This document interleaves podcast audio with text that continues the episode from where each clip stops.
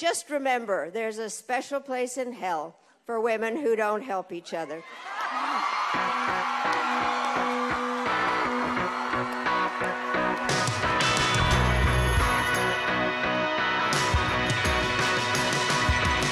Welcome to A Special Place in Hell, the podcast where an aging Gen X author and a self hating millennial activist come together to thoroughly and conclusively solve our culture war problems with our combined wit, wisdom, and most importantly, lived experiences.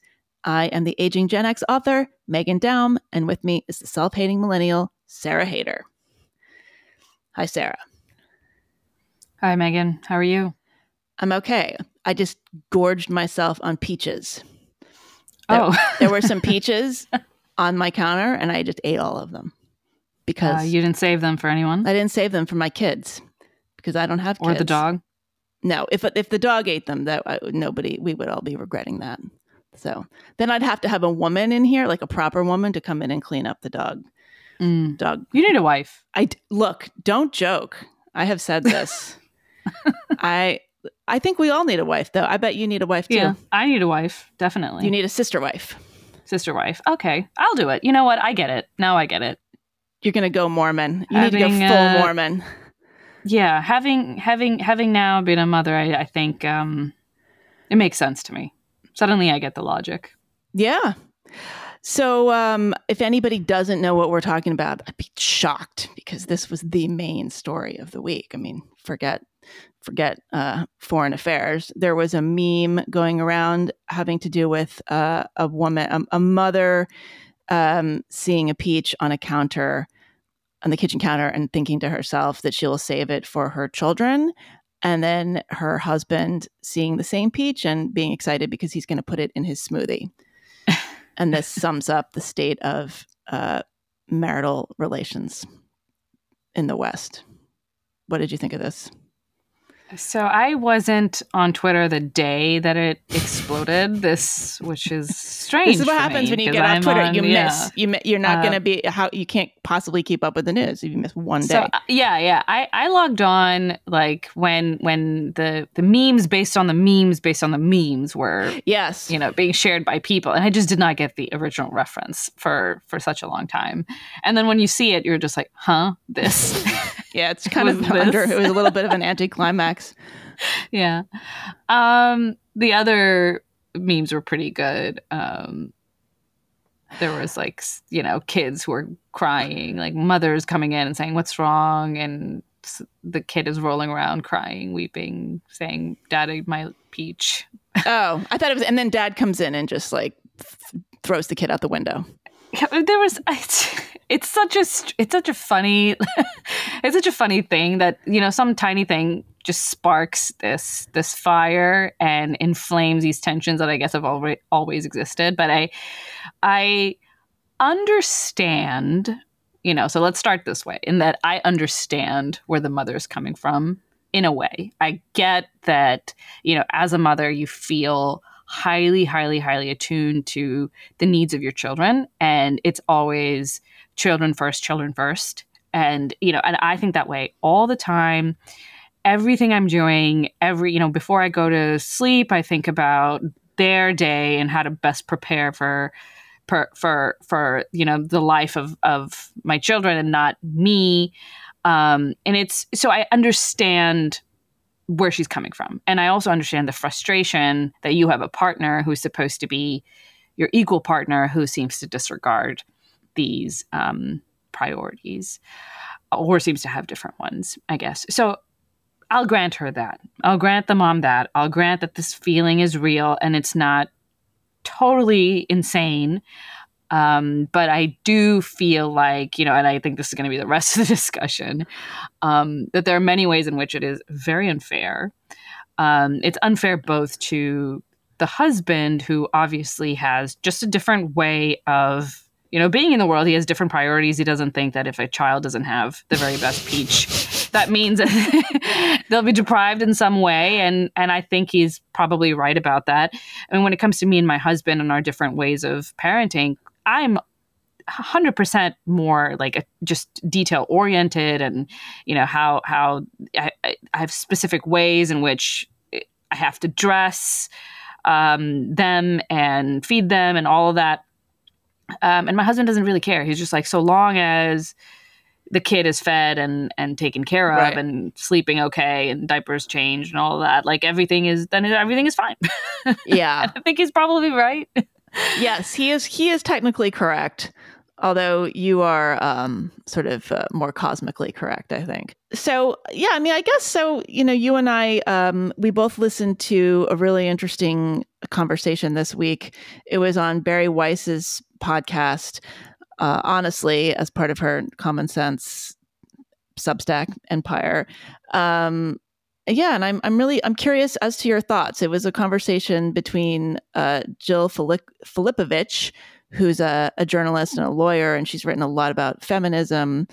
Um, she's got a couple books out about this, um, and the other person was Louise Perry, who is a sort of new newer voice on the scene, and she has a book coming out called "The Case Against the Sexual Revolution."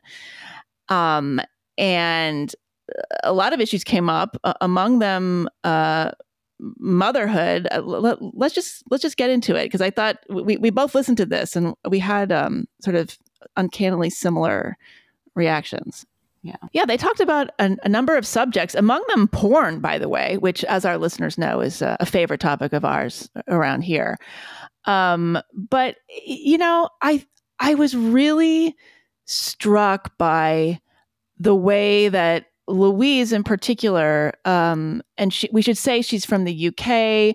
Um, she's been somebody who's been very outspoken against pornography. She's she's part of a an activist group called um, "We Can't Consent to This," which um, doesn't have to do with pornography uh, per se, but it's an interesting kind of niche niche kind of activism. It it it keeps track of cases where um, women in the UK have been killed, and then their defendants have claimed in court that those women died as a result of rough sex that they had consented to. Now, this is um, this is a, a corner of activism that I don't think we have has come over here to the states, at least as far as I'm aware. So, you know, she Louise Perry is by no means a prude. She's she's young. I think she's probably in her in her 30s.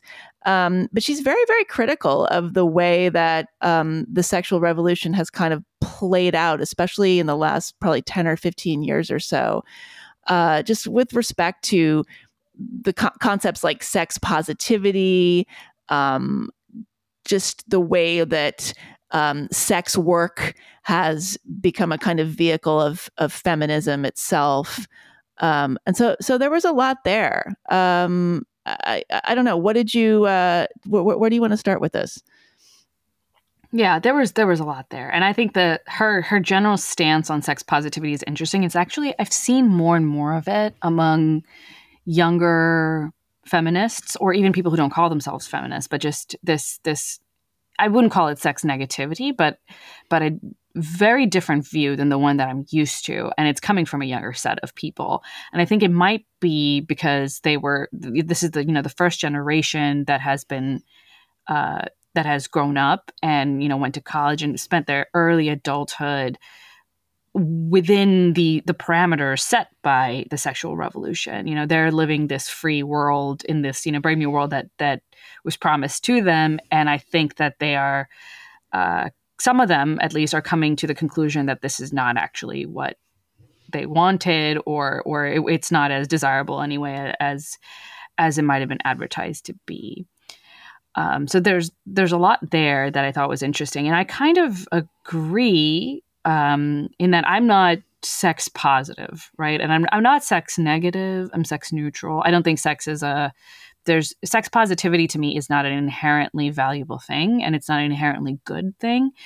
Um, I think it, I, Louise Perry did cover this a little bit. She she touched on it that sex can sometimes be be bad be negative and be harmful. And then, Yeah. they, then they moved on to the to choking um, specific or certain I- specific practices Yeah, that are yeah. really that, that they say are just harmful and bad, and and uh, we need to have a conversation about it.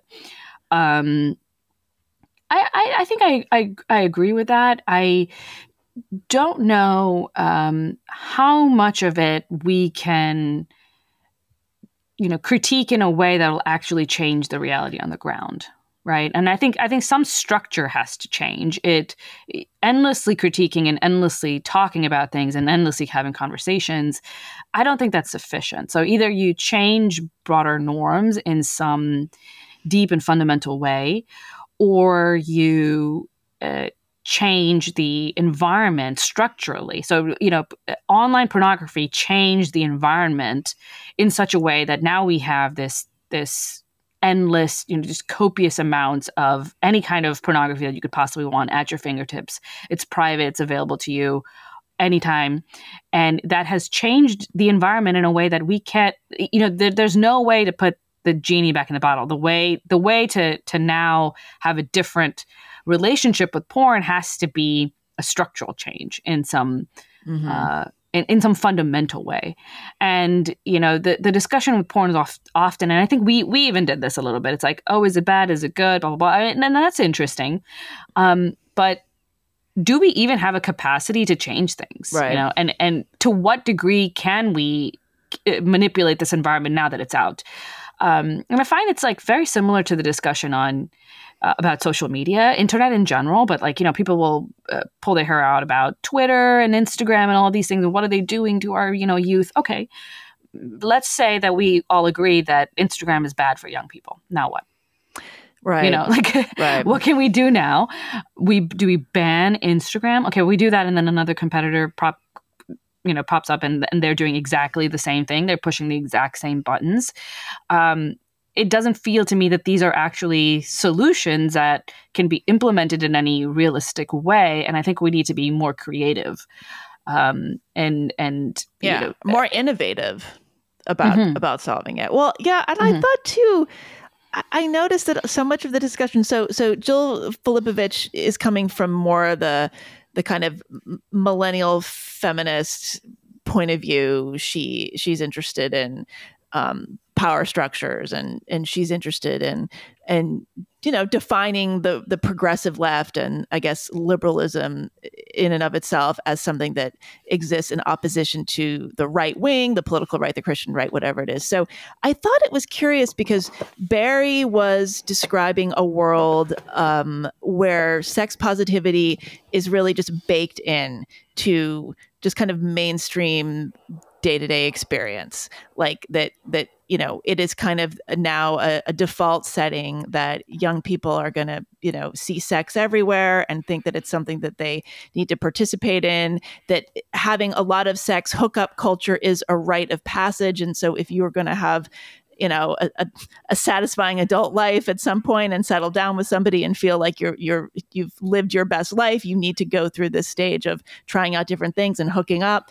And I thought it was interesting because Jill said that she did not think that that was the norm. She thought that maybe mm. that was true in in in the Ivy League and in elite circles and the you know the places where people like us tend to you know get is sort of myopic because we don't see past it and and she seemed to think that you know the vast majority of the country was still really puritanical when it came to these things i i'm not sure about that yeah, she's wrong. I mean, there's no the if anything, the rest of America has has fewer restrictions in terms of like they're hook they're hooking up more frequently. Right. Like people in the um, in the some like red rural red state areas, yeah, they're hooking up. Yeah.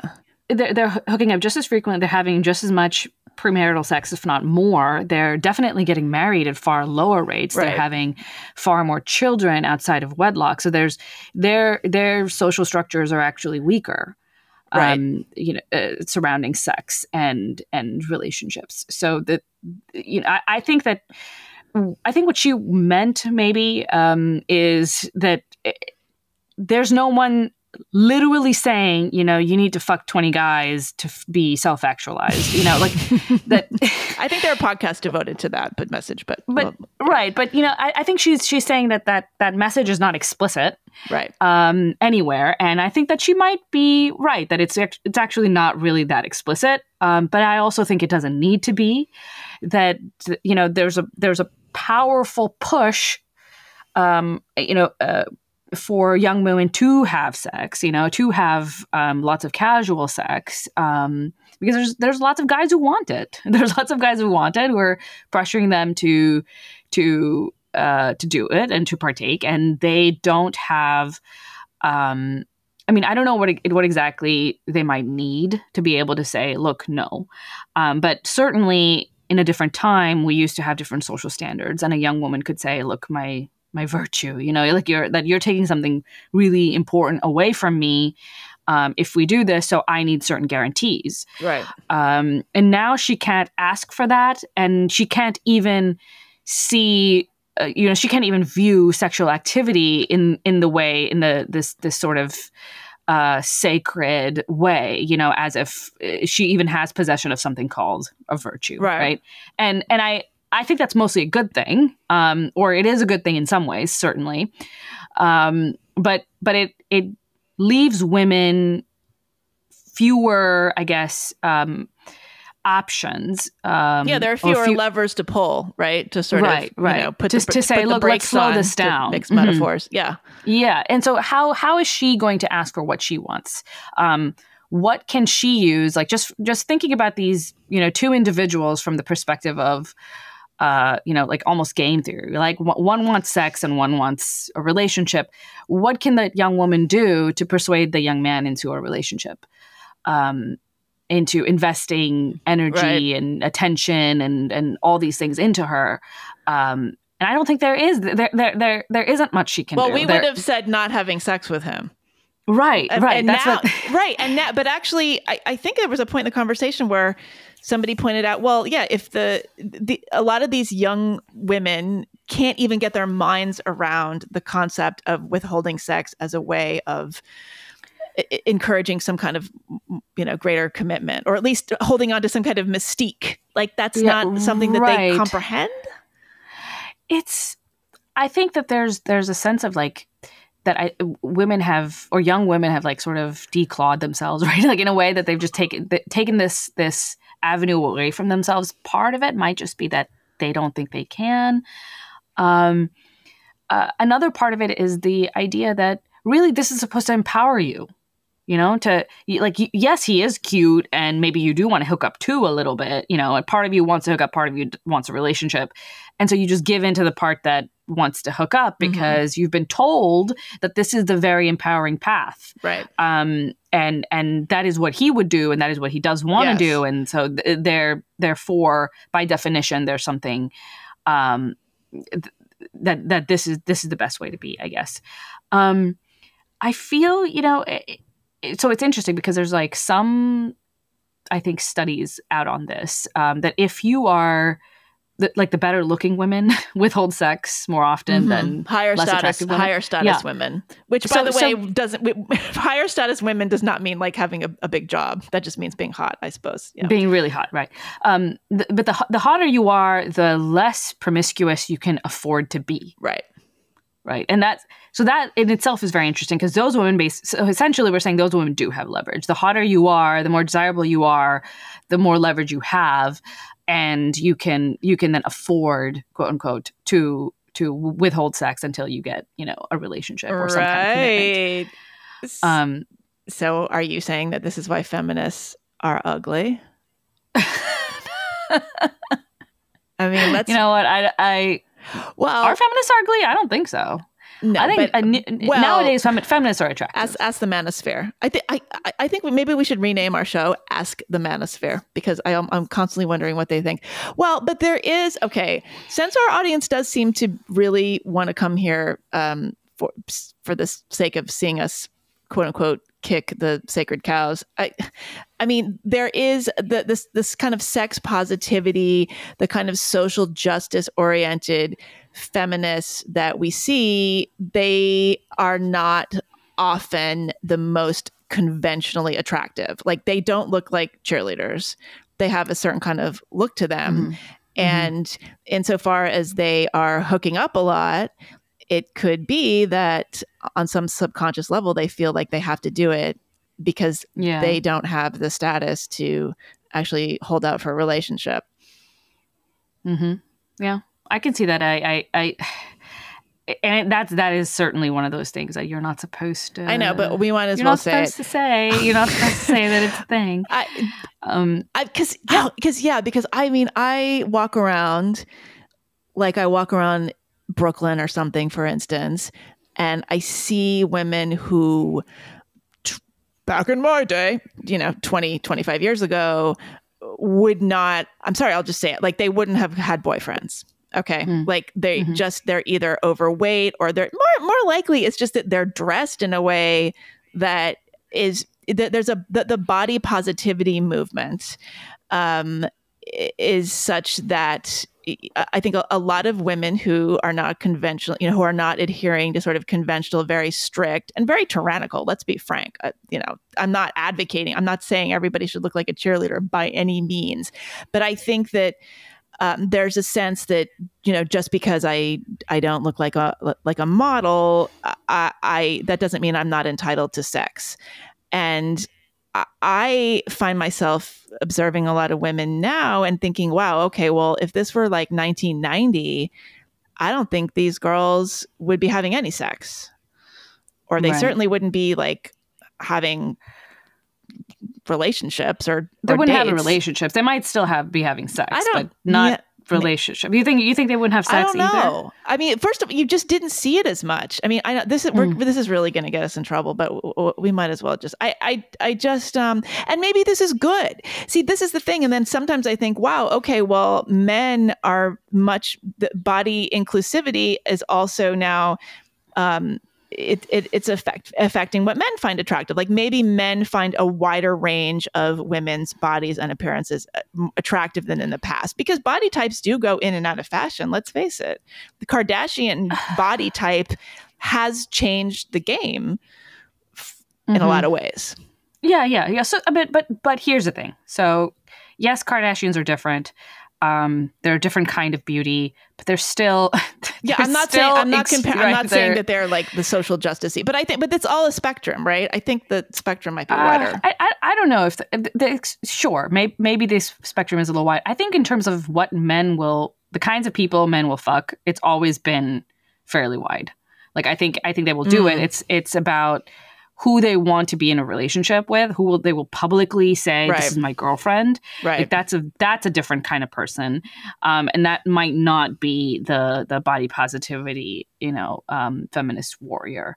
but they will. um, But they, you're saying that they would always have like fucked that kind of girl. I think so. I think so. But it just would have been, um, you know, a, a quiet, shameful thing, you know, f- Mhm. f- on the perspective of the man. Maybe I'm, so. I'm saying Maybe that, so. that you just wouldn't brag about it, but you would do it if it was offered to you. See, okay, so because my my sort of instinct is to think that those girls 20 years ago wouldn't have been having any sex at all.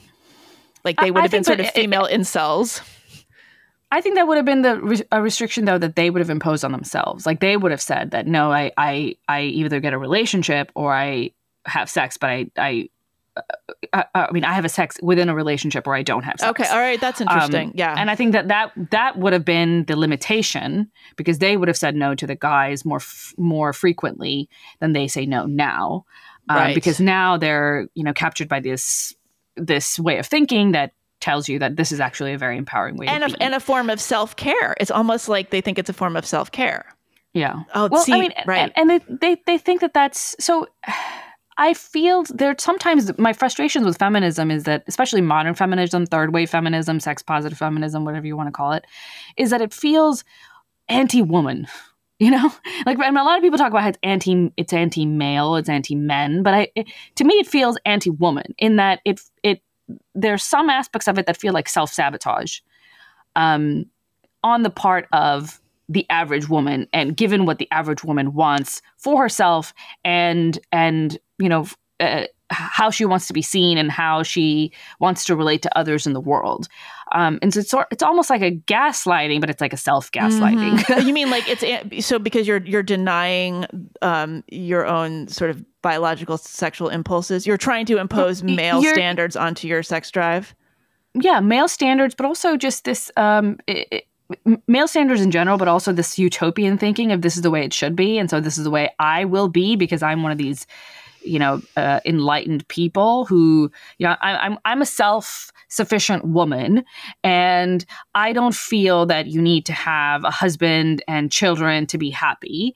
And uh, because i don't feel this way um, and and and i here here's what i'm i'm i'm skeptical that she doesn't feel this way. I think that that she does want that normal life, but she almost feels that it's stigmatized to want it um, or to want it out loud Mhm. um, or to pursue it actively like Right. there's something Or almost to be seen wanting it. to be seen as as, as pursuing it right that that all of those is uh, it, all, all of that is um not correct in some important sense not feminist not um dignified. And because of this you're you're, you're you see a lot of women sort of sleepwalking. There's a lot here. And ultimately what it comes down to is this argument about what is what is biological and what is social? Like what is what is socially constructed and what is biologically mandated and where do those things intersect? And that comes up when you talk about things like sex drive and and who wants to have casual sex and what are the stakes? And also one of our favorite subjects the subject of parenthood and and motherhood. Um, there was a really interesting um, part of the discussion with with those three where they talked about just the absolute as louise would have said impossibility of having children if you're a woman and really rising in the workplace. And that's a really controversial thing to say. Yeah. Um i think we should play a little bit of that clip um because i found that there was there was just a lot there that we could go off of. Are we going to play it? Yes. Um yeah I grew up in retrospect on lean in feminism. I grew up thinking women should have it all, could have it all. We could look as good as Sheryl Sandberg, have kids, you know, secure the bag, all of it. And in many ways, like that version of feminism has worked out incredibly well for me and for many other women I know. You know, and if you look out into the world, you see more women CEOs, you see women on boards, you see women owning their own businesses, you see women billionaires. Louise, what is the downside to lean in feminism? That it is incompatible with motherhood. I mean, it's not a coincidence that the women who disproportionately make up those very tip top spots in elite professions are disproportionately likely not to have had children.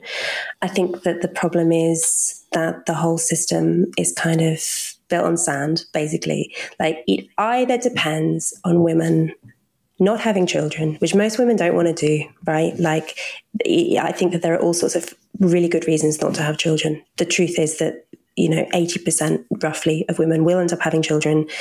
More women than that would like to have children. And the idea of having it all is just fundamentally incompatible with that. I speak partly from experience as I have a 14 month old who's asleep upstairs right now. And it is so hard. It is just so, it is just so difficult to make the labor market and family life work together. And I think the blind spot in feminism on motherhood, not with in all strains of feminism, but um, you know, in general, there's I can't remember the, the figure exactly I quote in the book, but the the proportion of articles written by professors of gender studies that that even mention motherhood is amazing. It's like single digits. It's it, it is a, this like vast area of female life which has basically been neglected. And I think the reason for that is that if freedom is your preeminent value, if the aim of the game is freedom, motherhood is completely incompatible with that. I have a friend who had a baby a few months after I did, who said that um, the only thing that would restrict your freedom more than having a newborn is going to prison. Okay. Are you in prison, Sarah? um that was so interestingly put. and um, I don't disagree. And we've talked about this a little bit on this podcast, you know, jokingly, but also it's a it's a very real thing that that I have had to make a very deliberate choice in terms of how I spend my time, in terms of um, of what I will prioritize, um, because it is you just run against this just this wall this that you you face the impossibility of you know you have 24 hours in the day and how are you going to possibly do all the things and have it have it all like how how is this it is literally impossible and you see that very clearly the second you have a child.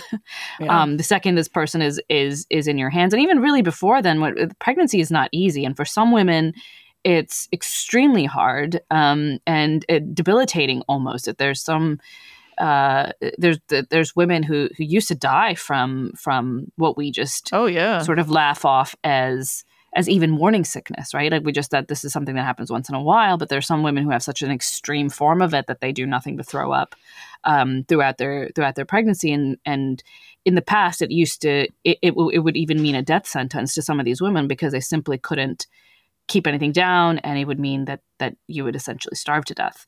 Um, uh, so there's there's uh, it, it, pregnancy itself is so difficult and and going to work in that state is difficult. And then on top of that once you have this newborn you're recovering your hormones are, are, are all over the place and they stay all over the place for a very long time.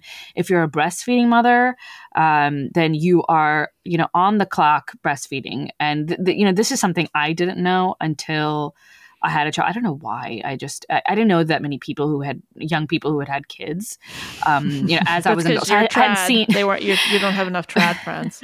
well, I just didn't. Um, I, I also in my family, like when my other cousins were were having kids and stuff, I just I was in college, I was away from them, so I didn't see I didn't see it happen. Um, uh, so I didn't know that you know breastfeeding was this crazy involved thing. You know, you're just on the clock uh, feeding this this you know newborn, and the newborn needs to be fed every two hours, right? Which is insane. And then and that's that's including the time to actually breastfeed the new, newborn. So you're you're you know you have your two hour schedule. Within that time, it takes you know 35 minutes to to breastfeed. Mm. So you really have like a little less than an hour and a half, and then you have to breastfeed again um, and your entire day just is is portioned off in these two hour segments just to feed this baby for weeks and weeks and weeks until it you know slowly incrementally becomes you know two and a half hours right. three hours four hours you know and uh, and and it stays that way for a very very long time how can you work um, in that environment either you have to just say i have to give up breastfeeding um, and and for many women it's important that they maintain this kind of bond with their child and it, it really is the best nutrition yeah. um, um, for very very young you know newborns. It's better for them in, in, in all sorts of ways but you know prevents ear infections and infections in general. There's you're passing antibodies onto your child. So it's it's there's so many ways in which it's better than uh, better than the alternatives um, but you're forced to have to give it up because how can you, you know, unless you have maternity leave that lasts a year, two years, why are you going to do this? Um, so it was really refreshing um, to hear somebody who calls himself a feminist say something about motherhood because I have felt um, that since I've become a mother, I've I, I, I very powerfully got a, got the feeling that feminism was no longer about me um, that I'm not the center of feminism. And if anything, I get the sense that that you know lean in feminism despises me you know right like that mm. that they, hmm. they that it considers me um like uh, some somebody to distrust you know someone whose values are not their values um uh, you know that that they they look at somebody who who chooses to have kids and even wants a ton of kids, you know, like like I do, um, and is willing to even give up aspects of her, you know, uh, have it all like life to do it as as somebody who is lacking um, in some fundamental way. And I think that that there, it must be the case that other women feel this way too, especially other mothers, that feminism doesn't support their choices um, or value what they value, which is having children and having a family. Um, it was interesting to hear somebody bring up that a lot of women want kids. Yeah. a lot of women want yeah. this for themselves. Yeah. Um, and you don't. You don't want. Well, I don't. But I. But the thing is, I am an outlier, and I am really, really careful to say that even though I have talked and written a lot about making the choice not to have kids, that those of us who make that choice, we're still very much in the minority.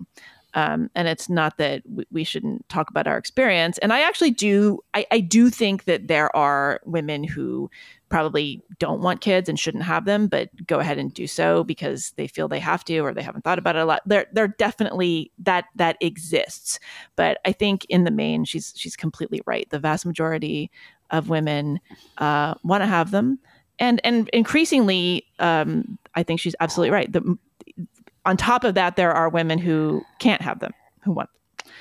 Um, so but yeah, that's that's definitely a population that's increasing. Yes. I, I see it increasing. Um, in the cohort, just a little bit older than I I am, um, I'm I'm seeing women, you know, in their late 30s, early 40s, uh, find themselves incapable of bearing children. And you know, I, I actually like there's this idea of of um, fertility as being like okay you're you can you can probably have kids till you're 40 or 30 but but it actually ranges really widely depending on you you Yeah. know as a as a person and there are some women who they they just really can't uh, carry children anymore at you know and they're like in their early 30s even and then it just becomes incredibly hard for them to get pregnant so I've, I've seen this happen to even women who you think it shouldn't happen to because your individual you know fertility is is a little bit different you know but th- there's these broader norms that are also not being considered. Like the the broader reality for the vast majority of women women is that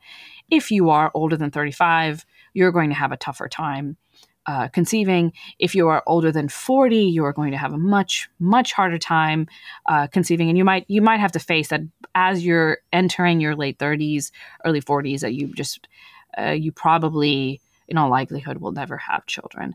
Um, and that is a reality that uh, I think the vast majority of women who who end up there who are you know 38 or whatever and childless that they didn't anticipate this um, and that, that this is not by choice. You know that if they could change if they could get married and have a child today they would. Um, but obviously that it, it, it's something that at that stage in life is is very difficult to do. Yeah, um, and I feel as if, uh, you know, I don't want to blame feminism because I, I feel I feel like that's overdone a little bit. I, there's a lot that's blamed on feminism. That that Well, I think the uh, medical establishment either lied to women or didn't know. Like, I- f- failed to inform. Failed to I inform. There- Okay, there's it- definitely yeah. a failure because I don't think this is something that the average young woman knows. You know, and she if she hears about fertility, she'll hear it from insane online incels. You know, she's not going to hear it from right, the messenger is dubious. Yes. yeah, right. So you're just going to say, you know, fuck off like that. mm, You know, I'm I'm I'm not going to consider any of that as as being even potentially real. Um, and and so this so you just sleepwalk Right. yourself into this position. Um, and there's so many women who are who otherwise would have made great mothers, who otherwise could have, you know, settled down at an earlier stage in life, but they just didn't think that that was a choice that they had to make right then, um, and then didn't make it. Um, so I think there's something really valuable about, at the very least, you know, having these norms of informing young young people. Like, Mhm. look, here's here's the reality facing you. Um, but particularly informing young women, like this is this is these are the restrictions that you have to live by. And I think that that right there is the um, is the crux of it, where where we just don't like telling young women um, that you are restricted in one way yeah, or the and that, right? They- that we- nature has it in for you. It's just not Right. fair. It's not fair, and that's it's not fair, right. so we don't. So we ignore it.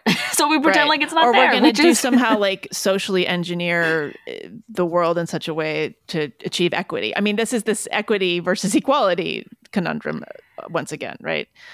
You right. know? I, mean, I, I question the whole the, the whole concept. I don't even. I, I don't know who said that that's what women want. Um, you know, like uh, who who. I, I- I'm I'm not sure if that's the, the average woman that I speak to is not wanting to be a billionaire. She might want to marry a billionaire, but she doesn't want to be But, well, a billionaire. she's You know what I mean? also- Like okay, but let's just. I mean, she's also not wanting to be like quote unquote barefoot and pregnant. The average woman does not want Right, to be right, right, at home with with kids, 20 and have and- absolutely yeah. no intellectual life or outside or, or or way of making money. I mean, also let's face it, like women who are na- not able to earn a living, they are more likely to stay in abusive marriages. There's Mhm. all kinds of Mhm. prices Mhm. that are paid for that. So uh, Right. not, it's not quite as simple as, as that's not what they want. But I mean, I, I've said this repeatedly. I mean, I wrote in, in my book, The Problem with Everything, where it's interesting because I think Louise is saying so many things that I've been saying for years uh, in various places, including in that last book. And I feel like I wasn't, I, I was always getting pushed back. Like, don't say that. You're not allowed to say that. You're wrong. Your logic is wrong. You're off. You're blinkered. You're, you're this and that. And I'm really glad that somebody is saying this stuff in the mainstream now. And um, there seems to be more people are seem to be more receptive to it. But, you know, I say throughout, like, Mother Nature is the ultimate misogynist. Like it is it is not fair that women have to choose between having a family and having a high powered career. Um, and it, if you try to have both of those things, it's going to be either it's going to be really, really, really hard, and you're going to be miserable a lot of the time, um, and or you might not be uh, such a great mother. Sorry to sorry right. to put it that way. Um, and it's or just spend as much time with your kids as you want. You know, like maybe they have great care, maybe they have the best nanny in the world, and they feel very loved, and you see your children you know, you know, an hour a day, you know, yeah. like like the Queen would. Although I, I, think we should say, uh, although I mean, there's there's data on this. I don't have this. I don't have the numbers right in front of me, but the you know the average working mother today spends far more time with her children than the average stay-at-home mom did in the 50s and 60s. So the the bar has been raised, and I think it's no accident that the culture started imposing all these standards, extremely high standards on motherhood, on parenting, on being an involved parent, you know, child child centered parenting that coincided with middle class, upper middle class white women entering the workforce. I mean, there was that was so, no so coincidence. I, I I think that's a great point, and I I think that that's totally like there's something about motherhood now that's like type A. Like it's very it it, it really oh, is like like, like bespoke. A, yeah, it's it's it's it's that same person who sort of charges in into the corporate world and and does all the work and stays late who's also like ap- applying those same that same approach to motherhood. Right it's like the tracy um, flick school of parenting. Yeah and it well i didn't get that reference but oh, i think i know what you're talking about. Okay but it's it's it's the same um you know it's the same uh, approach and i but but here's the thing i i i think that the, the difference between the stay-at-home mom who's there all the time and you know interacts with her children less frequently it doesn't play with them that kind of thing versus the working mom who's there a couple of hours a day but is like intensely focused on her children while they're there is you know i think from the experience of the child um, that you would pr- i would have preferred i did prefer as a child that my mother was just there you know, in the background. She's not playing with me. Mm-hmm. She's not interacting with me all the time. She's not even a good playmate. So I don't want her playing with me. Um, but I want her to be around because there's a, in, in the back of my mind, there's a sense of safety and support that's just, you know, and care that just the fact that her presence um, was a comforting thing. And there was a short period in my life, like very, very, very short when I was um, very young, that my parents had to, um, uh, like when we moved to America, my parents had to um, let me stay at my aunt's house for like a two months or something, um, and I I only saw my parents a couple of times, like you know, like on the weekends or something, once in a while, like kind of thing. Wow. In that per- period, it was it was because of school, they because of moving. I don't know. There were all these like it was a logistical problem. Um, and so for a while I was at my aunt's and I didn't know my aunt that well because she was my American aunt. I didn't know her that well. We had just moved from from Pakistan. Um, and uh, so I was just in this like strange home with these strange people. Um, and I remember that time as just being a time where I was just on edge, you know. Yeah, and it's not really that I felt scary.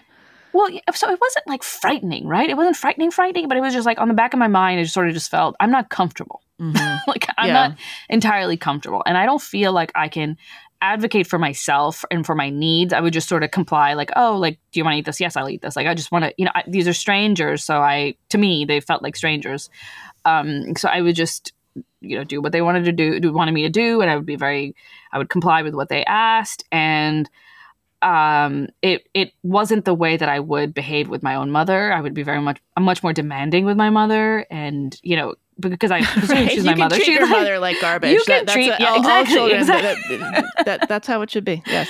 you can treat your mother like a, you can cry you know you can cry a lot Yeah. and and you can whine and you can like let your feelings loose and you can do that in the safety of your mother's arms in a way that you can't a stranger's Right. so i think that there is you know i mean i don't know if working full time and then spending a couple of hours with your children but like being very intensely there for them is the same thing you know even if even if that stay at home mom isn't directly involved because i think there's a very different psychological effect of just having a caretaker who you know loves you so much and will you know is just totally oriented towards you um, around just around generally you know Yeah. um, so I think there's something to that, but I, I won't go into it too much too much further than that. Um, uh, but because there's there's so much there's so much in that discussion. Well, and I it makes we pe- can- I can hear, I can imagine people now listening to this, and I think a lot of people will agree with you, and I, I agree with you. But I think also people are going to say, "Well, how dare you? Like that's not necessarily true. You don't know.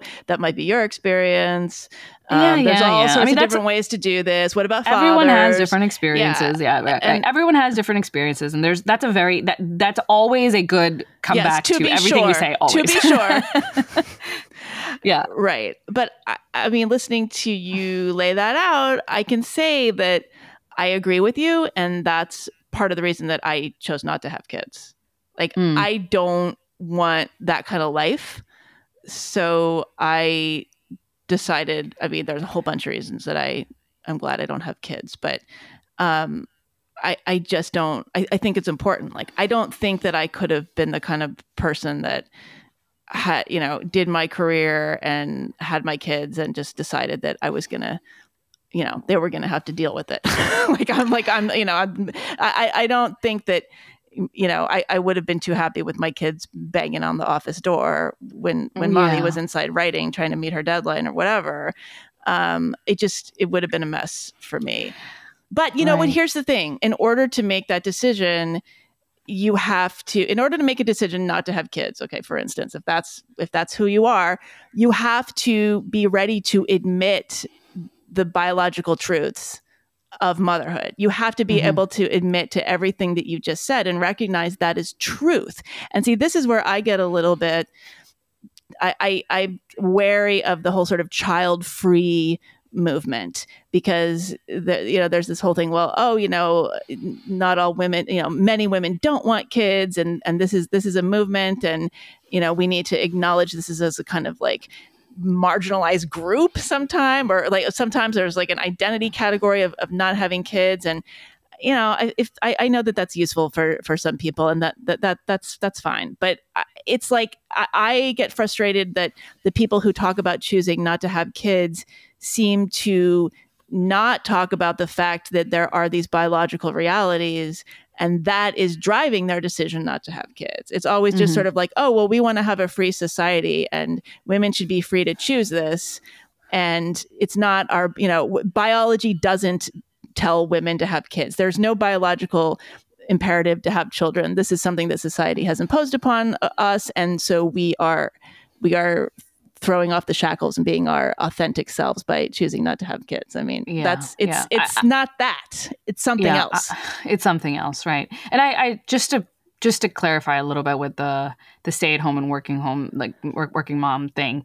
I mean, I I am not a total 100% stay at home mother either. I mean, you do a I podcast. I Let's- work. let's be clear. I mean, I do. a I have a job. I have a full time job, and then I have my I write, and then I do all this like podcasting stuff. So I'm I'm obviously Where are your not kids right somebody now? Are they like chained up? Are they like are they Um, outside? Are they like you know I haven't chained to the seen them in radiator? weeks. They're Okay. um, who knows? But but of course I have to have help. Of course, right? And that's a and the reason I say this because it is it's it's painful. Like from the perspective of of I mean maybe and maybe not every of course not not all not all women struggle with you know dropping the kids off at daycare or with a nanny or with a babysitter but i've always struggled with it and i you know it, it's it's it, it's a situation where you're not happy either way i'm not happy uh you know 12 hours a day 14 15 hours a day like hanging out with with kids i'm also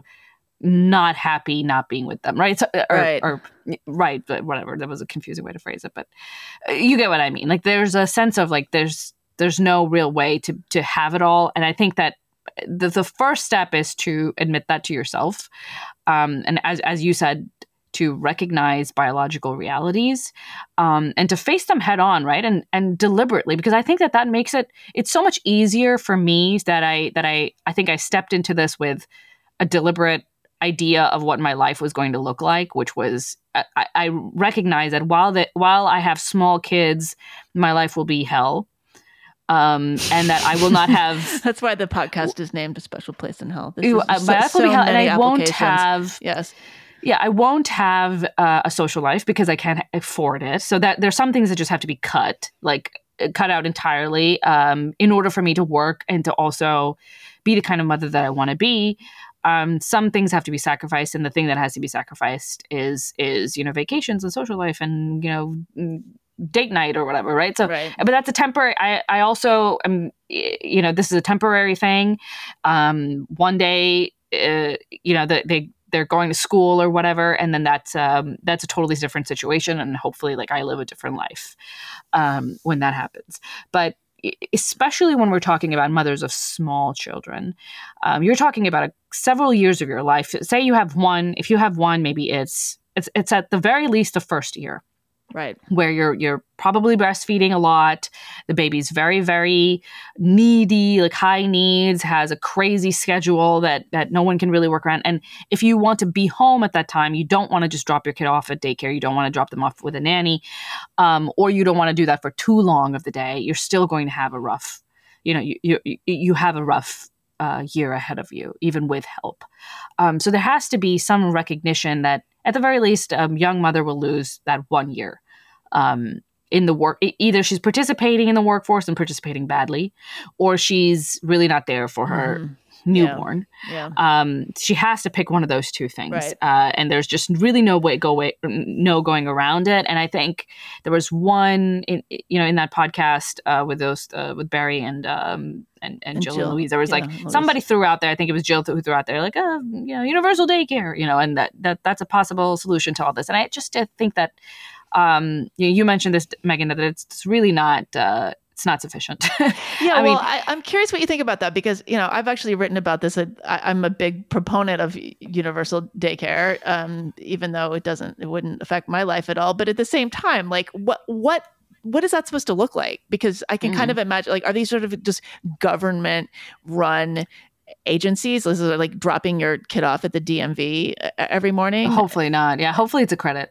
if it's a credit, it can work. You know, Oh, like I if see. it's Okay. uh if it's yeah, if if, if, if, a young I mother is given the kid, at least they could get a driver's license, uh, maybe. you know, Right, Then, then right. they could No, no, but you're free, right. They'd If be it's, um, self-sufficient. yeah. if it's like public schools but daycare, then I don't think I, I think especially with a precious, precious like teeny tiny new- newborn, you know, they can die so easily, Yeah. right? Like and so easily. Um, uh, they can they someone can act they can roll over suffocate you know Yeah. like it's it's so this thing is so so so um uh, vulnerable that that the care the level of care that has to be given to this person is extremely high and i don't think many people would be happy with a government run anything right so what we're what we're realistically what might be doable is um, credits that are given to to, But to daycare again, centers who private daycare are centers the caregivers? Because those Young pe- women, those right? are women who are probably leaving their own children.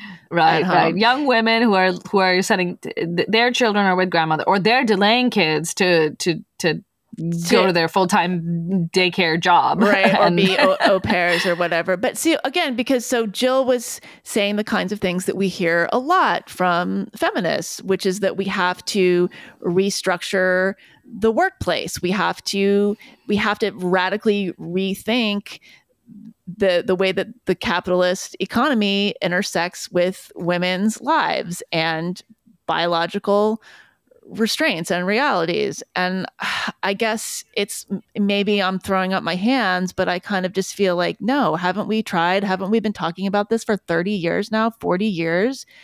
And the fact is it's not going to work. I mean what does work and i'm curious what you have to say about this is multi-generational households. That's the kind of conser- you- will see like conservatives in the comment threads saying something like okay well you know why can't wh- why are all these nuclear families you know why are people living four person households in giant houses and trying to pay huge mortgages with two income salaries? Why do you have to live this way? How about like you know grandma and grandpa live there too and we take care of the kids the old fashioned way. Now that to, fr- from the outside and i mean like really from the outside having no kids and no extended family that sounds pretty good to me Yeah, well, I mean, and realistically, it's so just annoying to have like extended family around all the time.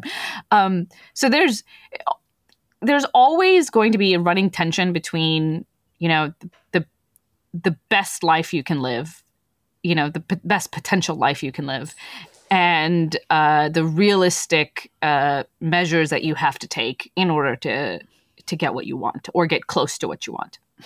Um, and I think that you know, so from my like cultural background, like in South Asia, like multi generational households are that are the the they're that that's how you that's how families are organized. Um, the the way where I grew up um, in in Pakistan was a it was like one house. I don't know how to describe it, but it was like it was like one house, but it was actually like mini apartments within within Yeah. the house. Like there were three kitchens. yeah there were three kitchens and uh, you know uh, around these kitchens were just were, were like two personal rooms and a bathroom you know so it was like these mini apartments and this was a home that like my dad and his brothers built wow um yeah like that it- with their dad like with th- their father and his sons built this home so that they can live in you know them and their you know their families that they they make live will live in. And you know we did live in it for a couple of years. Um not every brother was there. Um some of them moved out and and, and lived on their own in it as a nuclear unit. But uh, there were my aunts and uncles were around me you know um my my father's brothers and their wives were around me. And i grew up with my my my early childhood was spent in this sort of compound like uh, with my cousins. And it was awesome. Like Mhm. from the perspective of a kid it was amazing. I loved it. You know i was surrounded by adults who cared about me. And this is where it kind of has to be patriarchal you know? It can't be uh aunts and and their husbands. Do you know you know what i mean? Like it has to be brothers well and why their is wives. that actually? Because they had they, they built the house? Because this is like a because strange men ownership? are and this is something traditional societies Oh. understand that for whatever reason we cannot we cannot accept. Strange men are a bigger danger to children to to children who are not blood like related to them than are blood related oh, men. oh wait okay wait wait wait. Okay sorry go ahead or, um women of any of any relation status Okay, Right, so, so if it was I- your mother's, so okay, wait. So if it was your mother's sisters and their husbands, that the would husbands would be, of danger to the kids. Yeah. Right. Well, Oh. well, it's it, my mother's brothers are fine, but it's always it it works in the way you know. I was thinking like, oh, this is patriarchy. Ugh, you know, like why why is it why is it that the woman moves into the extended family of the husband and the husband and his brothers live together with their parents you know and their brothers and their brothers wives. Their sisters move out into the other family you know the other um, extended family Mhm. of, of you know her husband.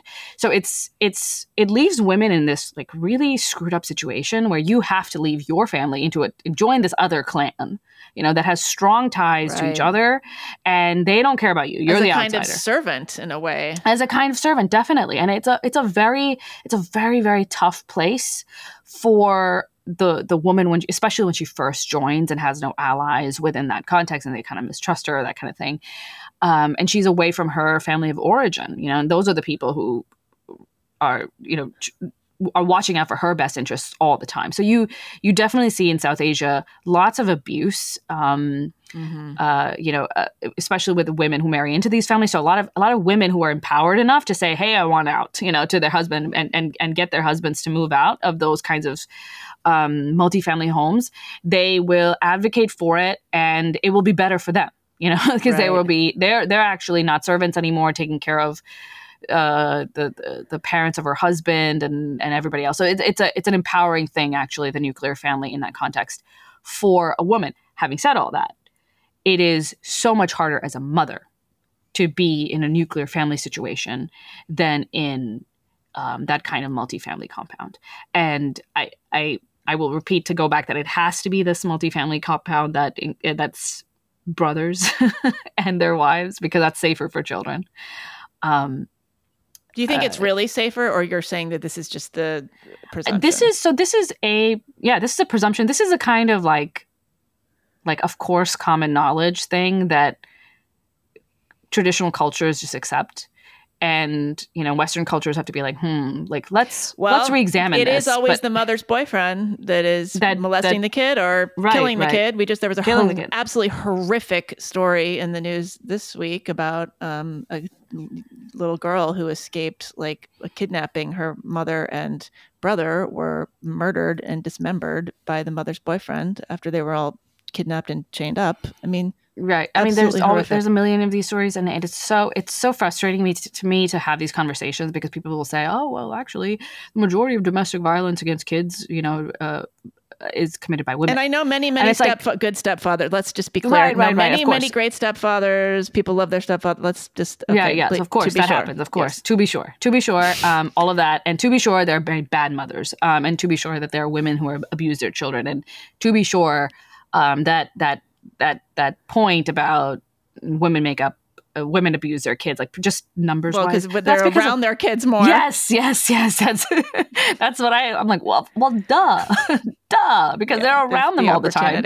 Yeah. But once you give once you give strange men the opportunity um, uh, to be around those kids that often, especially alone, especially when they're vulnerable, uh, you know what? I don't need to be. You know, I don't need to do a study. You know, to to know that. Uh, rapes and mm-hmm. molestations mm-hmm. and, and and and deaths will skyrocket because it's an children. other because it's outside your bloodline right it's outside your bloodline well, it's also like children are really really tough they're really really tough they're screaming they're kicking you they're not you know especially small children before the age that they can understand you and you can kind of negotiate with them they're just a just really really really physically and emotionally taxing. Yeah, they're like little terrorists. Extreme terrorists, right? But you have to have this overpowering sense of loyalty to them. Right. You know, um, there was that uh, case that was so. Um, so bizarre. I don't know if you remember. This was a couple of years ago. There was this. Um, she, she, I think it was the Daily Mail that covered it, but it, I'll, I'll link to whatever this article is um, in in the show notes when we're done. But there was this woman, uh, this young woman who had like four or five boyfriends, and she was living in this polycule with these many boyfriends, and she was pregnant by one of them, those boyfriends, and they were being covered by like some outlet as like this. Whoa! Like, look at this family, you know.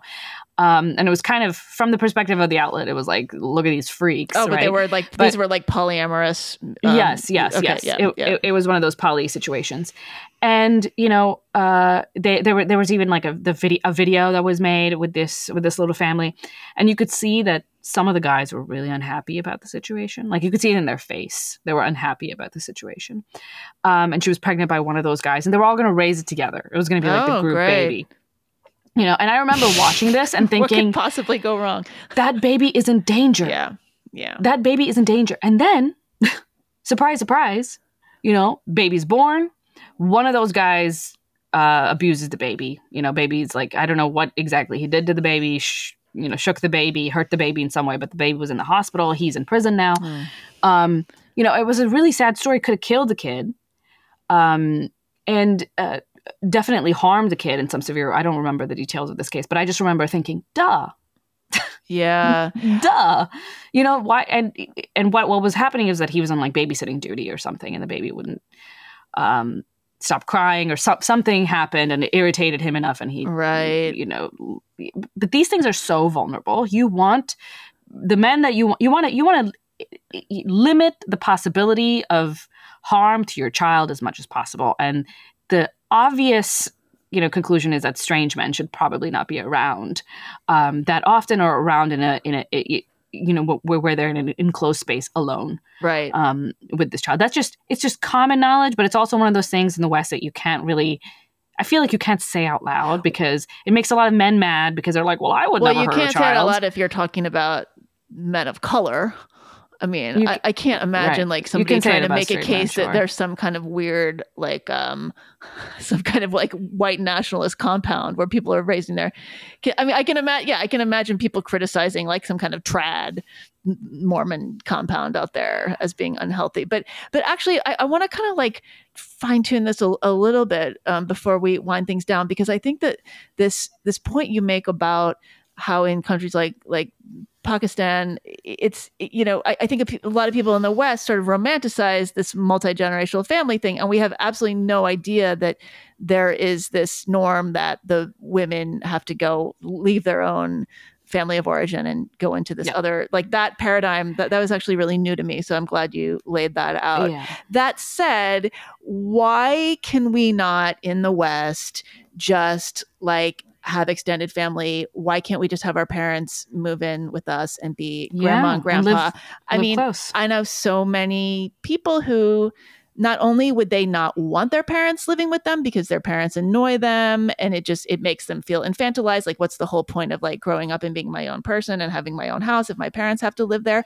i know a lot of people who say things like they don't trust their parents with Mm. their own kids Mhm. they don't trust them to raise them with the right values even or just like Mhm. there's some kind Mhm. of bad political influence and it's really sad it's it's the it's again it's, i think this is a type a micromanager that's you know taking over uh, Right. uh, people's better sense of like okay what is actually important here you know like would you rather um you know I think it's kind of in a way it's really bizarre that we would that there are there are so many adults who would rather drop their kids off to strangers you know who they're paying to Yeah. take care of them than their own blood relatives um but I also understand it because I totally get it. My parents have very different values than me. Um, they are bizarre in the what they choose to, you know, like what they think is like okay to eat at a young age. You know, they'll be like, they'll be like, here's some tea, you know, to the to the eleven month old. Okay, like, don't but do like, this. what would happen? Okay, but let's just say, okay, like They if- had tea. That, So yeah, what would happen? exactly. You're the right. kid right. would die from tea. Yeah, exactly. You're you're right. You're right. You're absolutely right. But I'm just I'm just articulating the the the, the problem, right? Like I'm just what is going through the Yeah. the, the the the brains of the parents, and it's it's absolutely not not uh, rational. I agree with you that the kid is fine. I lived obviously, and I'm sure I had lots of chai, you know, as like a toddler or whatever. but We're gonna find out the Um, effects of early chai exposure soon enough. But there's videos of like there's there's videos and it's like t- toddlers like my sister is like three and she's drinking tea Oh, I like that. Yeah, that's good. um but you know so i think that the, the one thing that i do want to co- like c- come back around to it is that of course there's a there's a there's an ugly reality here um, and we need to find some satisfying solution or at least we need to find many solutions right like 20 different ways of coming at it that each in in their way in their own way make motherhood less of an imposition um, on women in particular. And I think that if we were able to just have those, because I don't think there's one broad solution. like universal daycare won't fix everything. It, you know, you give credits maybe, uh, and that'll fix some things. Um, eh, but but altogether, I think we need to to think about our values. Um, uh, and you know, re-examine what we would like to do, um, and then make make policy and structural changes as much as possible. yeah, I think Louise was talking about some of that stuff when she was talking about just how you lose your bodily autonomy, like in a really sort of macro way, right? Mm-hmm. Mm-hmm. Um, and there was a little bit of a clip there that I think we didn't include originally, but we should just yeah, include now. yeah, we should we should listen to that. Um, I think it's right here. you know, the truth is that if your unit of analysis is the individual, and if your whole political philosophy is orientated around maximizing the autonomy of the individual, there is no space for motherhood in that because mothers aren't really individuals, and infants definitely aren't really individuals because infants depend entirely for every single need on at least one other person. Wow. Yeah. Yeah, I love that. I love that. I thought that was such an interesting way to put it because when it's when she said it, it became it felt very. It was one of those moments where you just like, oh, that that's true. And I, um, you know, she says motherhood mothers aren't really individuals, which is so strange. But it's it's almost it's not to say that that we are less, right? It's that that there's an extension now, um, and the the term individual is uh, it doesn't really cut what's going on.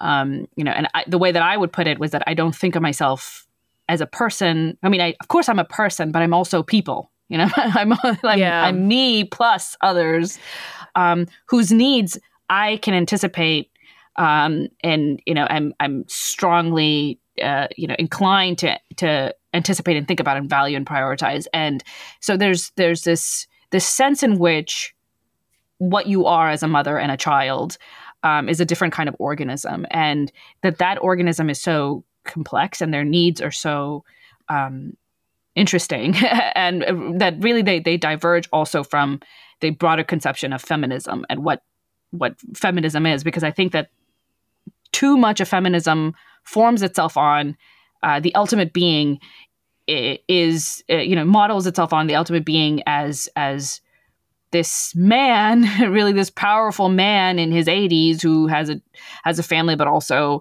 a lot of economic power um, and that that is the ideal kind of human life mm-hmm. and how can we get towards that human life but i think that what would feel ideal and what would f- feel necessary to a mother um, is something completely different. Yeah, and I also thought it was it was very astute that she talked about how motherhood is just really not discussed in any kind of meaningful or realistic way in contemporary feminist discourse, gender studies, that kind of thing. And so as a result of that, and this is something I'm adding, we end up with memes, right? We end up with comics about peaches and the mother not eating her peach because she's giving it to the kid and the father putting it in a smoothie. I mean, we get this very watered down, just like pop popified pop culture, very hollow kind of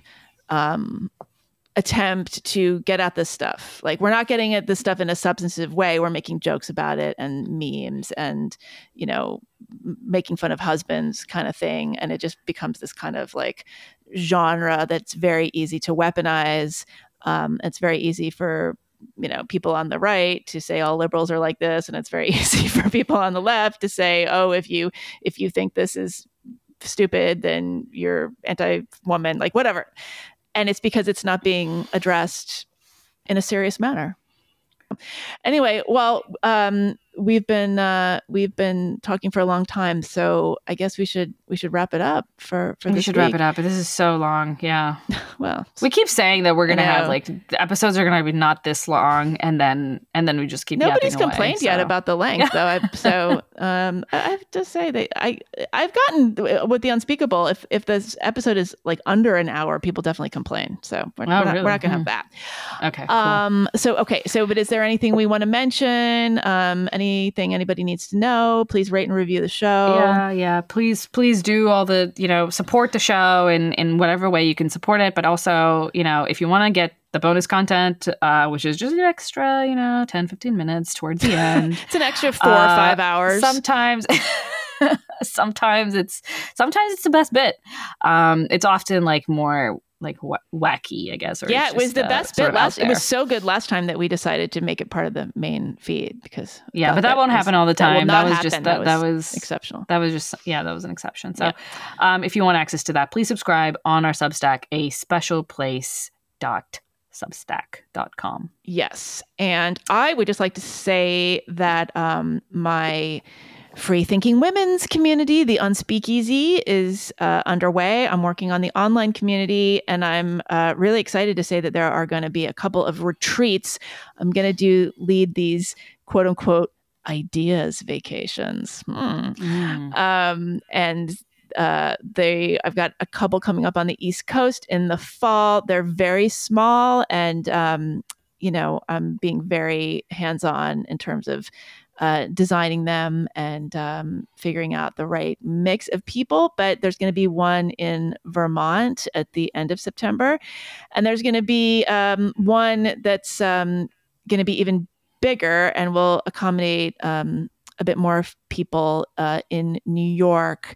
uh, October 25th through 28th, and it's going to be um, just outside of New York City. So um, I'm still kind of figuring that out. But if you are interested in that, go to the unspeaky, go to the unspeakeasy.com and um, get in touch with me through that portal, and I will tell you more about it. This is, um, you know, these are small, so this isn't something that like you know can just sort of sign up for willy nilly. But um, I am excited about it, and I'm announcing it now. So, and Wow. this is just for Exciting. women. Just, Just for well, so should we? You know, Meghan, uh, you are not thinking about the men. What about the men? you know, I am like the last person to do a women's community. It's actually hilarious that I'm doing this, but um, you know, for reasons that I've we should do a men's community. I know. Well, actually, and I want, uh, yeah, I like I just think you and I should just lead some men's retreats. Like just Yeah, like I you guys can like hit bongo drums and like vape, and we'll just like um, you you can you can breastfeed and I can like do my nails or something. So Cool. All right. uh, yeah. All right. Well, um, until next time. Have a good time. week. All right. Yeah. See you guys. Thanks. Bye.